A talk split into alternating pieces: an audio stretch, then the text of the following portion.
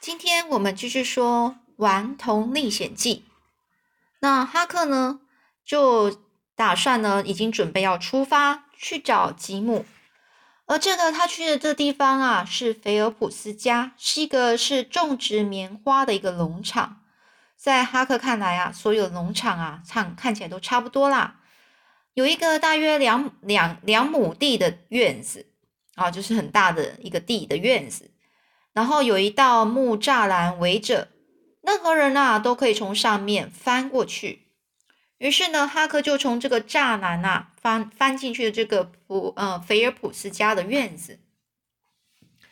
他朝着厨房的方向走过去，直到这时候，哈克其实也还没有什么样的想法，也没有什么样的方法。只是勇敢的往前走，而他打算呢，一切就是听天由命啊，就看到时候是什么状况再说吧。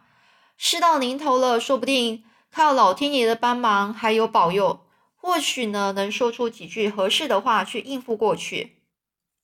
于是呢，哈克呢就越来越觉得，每次只要他想听天由命，老天爷啊总是会适时的帮忙哦。所以呢，让他呢整个就是。变得很顺利，事情都做得很顺利。而哈克呢，其实才走了几步啊，突然呢，从院子角落冲出了好多只狗，他吓了一大跳，愣在原地不敢乱动。这时候有一个女黑奴呢，她挥舞着一个擀面棍，她说：“通滚滚开，滚开，通通滚开！”就从厨房里飞奔出来。狗呢，没等到它真正靠近的时候，就差不多全都散了，或者是立刻改变态度，向哈克猛摇尾巴。嗯，而这个女黑奴啊，她身后又跟着跑出了一个白人女士，大概四十五岁到五十岁左右，身旁呢还围着几个小孩，一看就知道是这家的女主人了。哈克呢正想着该怎么回答的时候，他就想。他一定是会问我是谁，来这里要做什么。哎呀，没想到啊，正在想这些事的时候，这个女人啊是满面笑容的，朝哈克热情的大喊：“哎呀，你可来啦！”这虽然有点莫名其妙，但是哈克也来不及去想，就反射动作的说：“哎呀，是啊，是啊，我来了，伯母。”这时候呢，这个这个女人啊，这个白女主人啊，白人的这个白人女士，这个女主人呢。她就说：“哎呀，你别叫我伯母啦，你应该叫我莎莉阿姨才对呀。”这时候他已经冲过来，把哈克就是整个抱在怀里，害他差不点、差不差一点呢，不能呼吸了。而这个莎莉阿姨就说啦：“孩子们，你快点来啊，这就是你们的汤姆表哥啊！”可是呢，孩子们都很害羞的躲在这个女主人的后面。而莎莉阿姨呢，就拉着哈克往厨房的方向走过去，像呃，一直呢就是一直在问，呃，抛出了一堆问题，就问他说：“哎呀，你在床船上有吃过东西吗？要不要再吃一点呢？这几天我们就一直等你来耶，可是怎么也都等不到啊？是什么事耽搁了啊？哎呀，你姨丈啊，已经去镇上去接你了，天都快黑了。”也应该要回快回来了，你们一定是在路上错过了，对不对啊？哎呀，那也难怪啦，毕竟也没见过面嘛。他是个上了年纪的人，手里呀，他拿着。这时候呢，哈克不自觉的又开始随便乱扯起来，说：“啊，莎莉阿姨，我没碰到什么人呢。这船呐是天亮的时候靠岸的，我就把行李呐放在码头上的一个摆渡船的船里面。”然后呢，我就到镇上乱逛，我是不小心逛到这里来的。这时候，这个阿姨就问啊：“那你把行李交给谁啊？”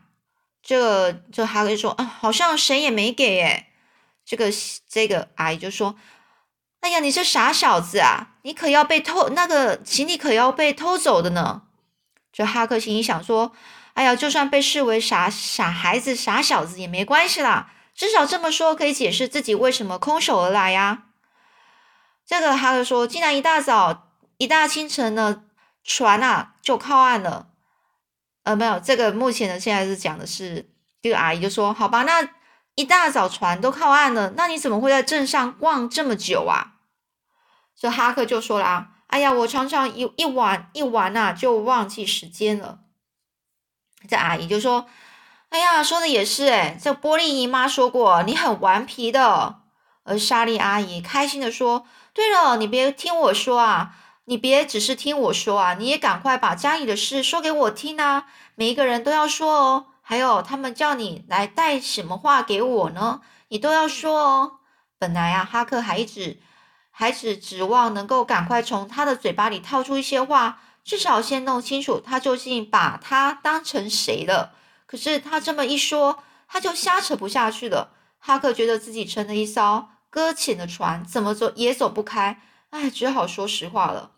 当他正准备呃说实话的时候，突然这个莎莉阿姨呢就拉住他，把他推到柜子后面，然后很兴奋的说：“哎呀，你一站回来了！嘘，你先不要出声哦，我们就给他一个惊喜吧，孩子。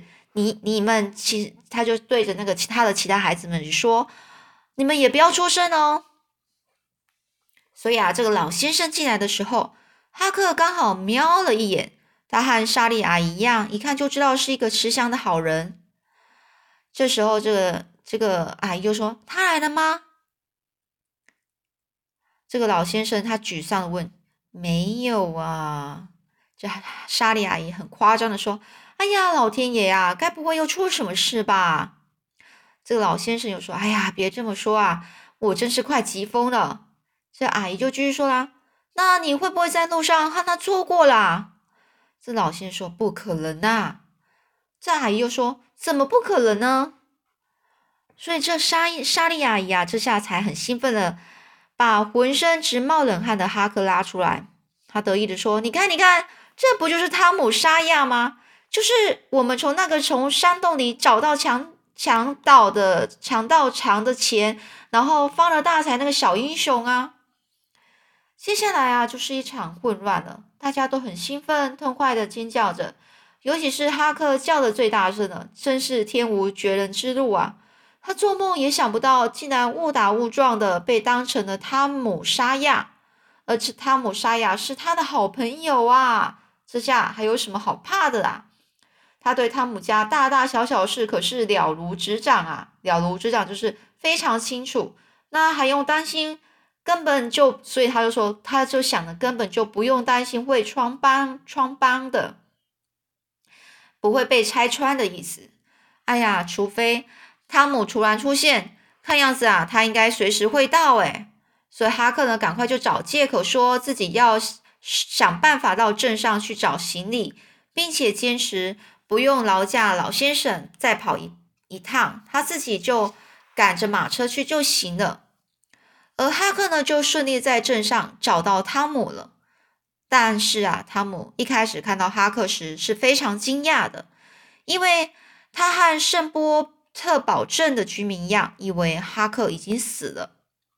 所以这个汤姆他发抖的对哈克说：“我我我我从来没有伤害过你嘛，对嘛对嘛？嗯，你你现在回来是是想为我，我是要我我为你做什么啊？”这个哈克啊，就对汤姆说：“哎呀，我从来没有离开过啊，所以也不必回来呀。”这汤姆对这个答案不是很满意，就一开始又很迟疑的问：“你、你、你别闹我了，老老实说，你你是不是鬼？”这哈克呢就很着急，我着急的回答说：“哎呀，我不是鬼，我不是鬼，你不相信吗？你过来摸摸看。”这哈克啊，害怕的走过去，轻轻的摸了这个哈克一下，惊讶的大大叫说。哎呀，真的是你，哈克，你没死啊！哎呀，我好想你呀！快点，快点，告诉我到底什么回事？怎么回事呢？这哈克啊，就开始讲自己如何用野猪的血和尸体逃逃离的爸爸，那个就是当初怎么逃离爸爸的魔掌，并且在杰克逊岛遇到了吉姆，把两个人一路冒险的旅程都告诉了他，而且呢，迫不及待的。就恳求汤姆协助吉姆啊。老实说，原本哈克其实还有一点担心，不知道汤姆愿不愿意，呃，放弃这个成见来帮助一个黑奴。幸好啊，汤姆不但愿意，而且立刻想到了好多计划。而哈克和汤姆呢，又就一起回到莎莉阿姨家。汤姆呢，就冒成冒充成为汤姆的弟弟席德。而莎莉阿姨全家虽然很意外，因为他们事先一点也不知道席德也要来，可是没关系啊，他们同样是很热情的欢迎席德。而莎莉阿姨就说：“奇怪，席德长得很像妈妈，汤姆怎么一点也都不像啊？”这个汤姆和哈克很快就弄清楚，吉姆是被关在院子角落的一个小屋里。老先生虽然买了吉姆。但他知道吉姆一定是逃跑的黑奴，必须先登报招领一阵子，等确定没有主人来接他，他才能正式拍卖他，再合法的留下来，当做是自己的黑奴。而哈克不能够理解的是，在等待招领的这段期间，已经够长够久，到可以轻易的协助吉姆逃跑了。只要把锁啊，就是那锁，把它锁起来，那个锁呢？弄坏，然后把窗户撬开，甚至挖个狗洞，通可以通过小木屋，什么办法都可以。但是汤姆却不这么说，不这么做，非要让吉姆学习做一个伟大的囚犯，让他让这个吉姆在他们的协助下英勇漂亮的逃脱。怎么样才能被称作是一个伟大的囚犯呢？这个照汤姆的理想啊。当然啊，当然啊，这就是他从书上看到的，跟他当初组海盗帮一样，条件可多的呢。他必须这个这个这个吉姆啊，必须被把被单撕成一条一条的，再接成楼一个一个绳子的样子。尽管呢，关吉姆的小木屋就在平地啊，根本就不需要什么绳子啊，什么什么绳梯呀。那种绳子做成的梯子，还要用一根大一个钉子啊，在墙就是墙壁上刻了一大堆废话，譬如说这里有一颗囚犯的心碎了，或者是说这里有一个不幸的囚犯被世人和朋友遗忘了，熬着伤心的岁月。尽管吉姆啊根本就不懂这些废话到底是什么意思，还要穿着这个懒得写字的衬衫。用小口琴吹出悲伤的音乐给小老鼠听，等等。天哪，这个这个也太多，这有一些有的没的，这个方法真的多的不得了啊！这荒唐的事啊，是吉姆对于汤姆的要求，居然也是很顺从的一一照做了。而哈克呢，他一向是很崇拜汤姆的，就算现在被搞得莫名其妙。不得不经常发问，但基本上呢，他还是都听汤姆的。而哈克总是想，像汤姆是这么优如此优秀的小孩，能够答应一起呢协助黑奴，已经是一件很不容易的事了。而他，而哈克呢，而汤姆呢，会有这么多要求，是可能是因为这个过程呢是称为冒险吧，所以。这总是有汤姆他自己的道理呀。经过这一番折腾之后，这吉姆终于可以逃脱了。不幸的啊，很快又被抓回来了。而当哈克一见到重新被抓回来的吉姆，心里有说不出的难受和痛苦，恨不得能够冲上去抱着他痛哭。而汤姆又急又气，对着对着所有的人呢，大声朗朗的说：“哎呀，快放开他啊！”你们没有权利关他，他早就不是奴隶了。他和我们任何人都一样，是百分之百的自由人啊！而大家其实都非常的吃惊呢。最吃惊的就是哈克了。这莎莉阿姨就问啊：“你怎么知道他是百分之百的自由人呢？”这个汤姆就说啦：“莎莉阿姨，我老早就认识他了啊。哈克也是啊。”这莎莉阿姨就一头雾水，说：“哈克，谁是哈克啊？”哦，他就说：“哈克就嗯，那个汤姆说，哦，这是另外一段故事了啊，等会再说吧。总之啊，这个黑奴啊，他叫吉姆，是我们镇上华森小姐的黑奴啊。不过华森小姐在两个月以前死了。她原来啊，原本是为了吉姆私自逃跑的事生气了好一阵子，但是。”她在死之前呐，又变心软了，就在遗嘱上恢复了他的自由。哎呀，原来是这么回事啊！总算真相大白了。呃，这紧接着，汤姆跟哈克也也招认了，就是也承认了，就说直说了他们到底是什么关系。哈克呢冒充了汤姆，而汤姆又假冒自己是他的弟弟席德。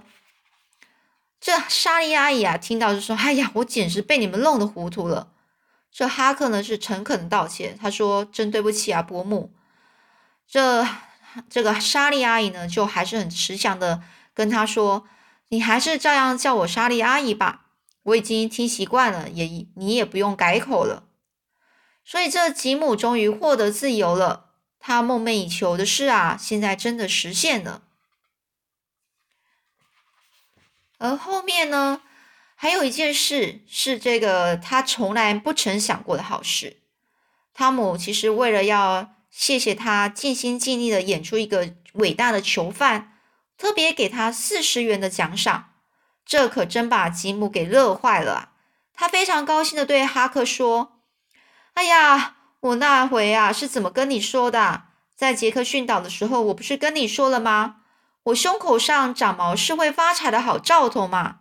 你看，果真应验了吧？而汤姆提议找个机会一起到印第安人的部落，再来一场刺激的冒险，痛痛快快的玩两到三个礼拜。哈克当然对这个提议很感兴趣，可是他说他没钱，也不可能回家要钱啊。而哈克猜想，爸爸一定早就把从萨萨奇尔法官那里。的钱呐，全部都要走了，并且大吃大喝的把所有的钱给花光了。但是汤姆就说啦：“哎，很奇怪哎，你爸爸真的失踪啦？至少到我出门的时候，他都没有回来过哦。”这哈克说：“嘿，怎么会这样啊？”这个时候，在一旁的吉姆是很震惊的开口了，他说：“哈克，你先听我说啊，你爸爸再也不会回来了。”这哈克就问啊，为什么呢？这吉姆就说：“你别问我为什么了，反正你只要知道他再也不会回来了，你的钱还是你的，这样就好了。”但是哈克当然不愿意接受这样的答案啊，他就一直问吉姆说：“希望他能到底为什么？希望这个吉姆能够把知道的事情通通说出来呀。”而吉而这个吉姆就只好说了：“好吧，好吧，那。”你还记得那个那天我们顺着大河往下漂的那个木屋吗？里面不是躺着一个死人吗？而且我还在他的脸上放了一大一块木布啊！我就把那个布一块布把它盖住在他头上。我当时不让你看啊，你还记得吗？那个死的人呐，就是你爸啦。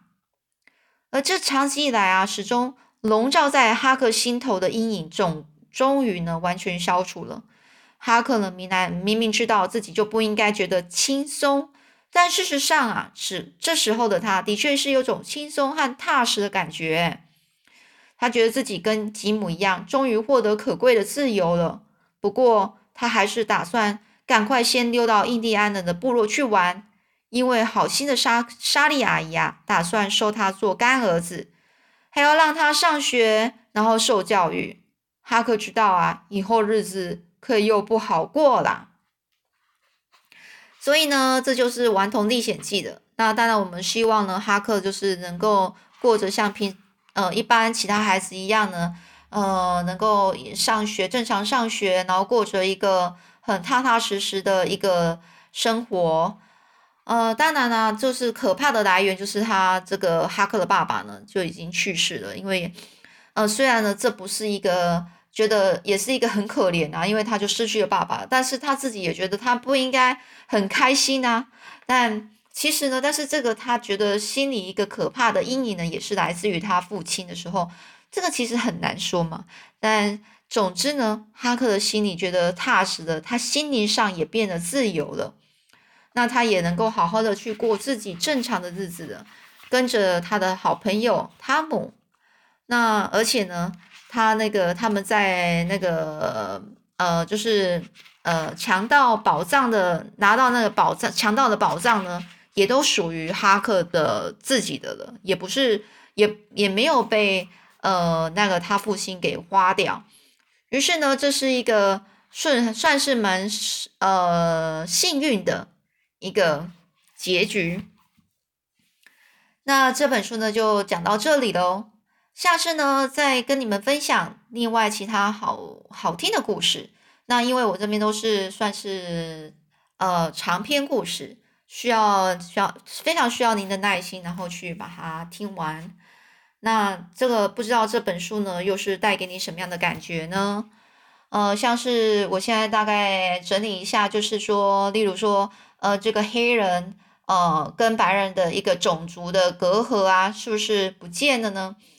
嗯，那呃，而且呢，他哈克也很惊讶的，连汤姆呢也是能够很愿意的去帮忙这个呃吉姆这个黑人，所以其实呢，这个是超越整个呃种族，然后还有一些像当时候美国人对那个黑人的一些偏见，觉得黑人就是应该是奴隶。或是不好的，他们总是很贪心，然后会呃，就是一直一直会嗯，当然你给他对他好，他会要求更多这样的一个想法，这这些这些这些这是他的偏见。但是呢，呃，这边的故事呢，就要告诉你说说，嗯，没想到呢，白人跟黑人其实还是可以跨过这些呃种族还有偏见，然后呢去。呃，建立一下一个很深厚的友谊哦，所以呢，OK，所以这就是我今天可以分享的喽。那下次我们再看有没有其他故事可以分享的喽。那么下次再说喽。